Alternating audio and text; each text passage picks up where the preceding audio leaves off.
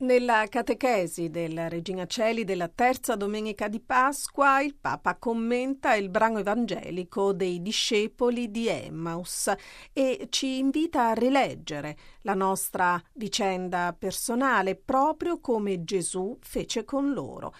Suggerisce il pontefice un esame di coscienza quotidiano per ritrovare slancio e guardare così ai nostri fallimenti, alle nostre delusioni in una nuova luce. Raccontare tutto a Gesù con sincerità, senza temere di disturbarlo, senza vergognarci. È questo l'invito di Francesco.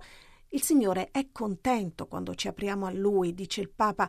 Solo in questo modo può prenderci per mano, può accompagnarci e tornare a farci ardere il cuore. Si tratta di rileggere la giornata con Gesù, rileggere la mia giornata, di aprirgli il cuore, di portare a Lui le persone, le scelte, le paure, le cadute, le speranze, tutte le cose che sono state successe, per imparare gradualmente a guardare le cose con occhi diversi, con i suoi occhi e non con i nostri.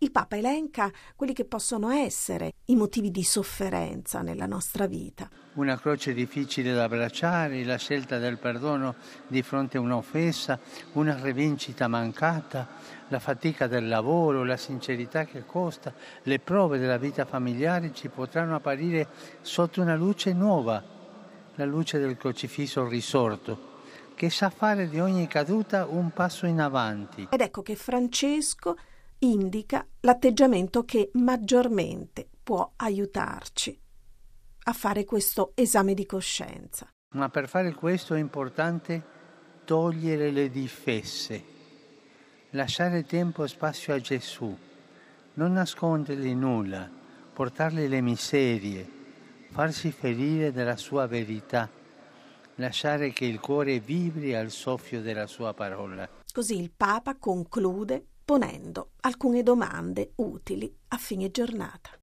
Quali sono state le sue perle della giornata, magari nascoste, per cui ringraziare? C'è stato un po' di amore in quello che ho fatto?